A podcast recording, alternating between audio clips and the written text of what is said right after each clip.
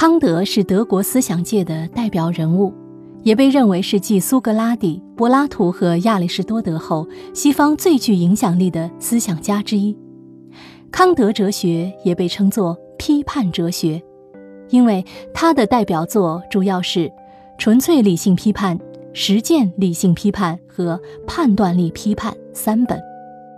所谓批判，不是汉语里那种批斗、责问的意思，而是把要考察的对象摆出来进行分析的意思。自由不意味着想做什么就做什么，而是不想做什么就不做什么。康德这句名言就充满了批判哲学的意味，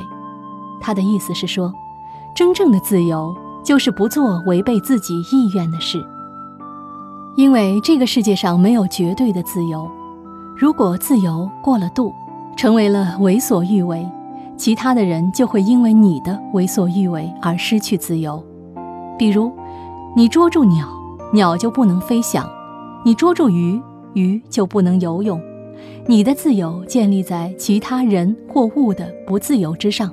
这不能算真正的自由。所以康德才说。真正的自由不是你想做什么就做什么，而是你不想做什么就不做什么。我们都知道，人生其实没有绝对的自由，但是追求相对的自由却是可行的。有四个字可以有助于我们获取这样的自由，那就是知足、舍得。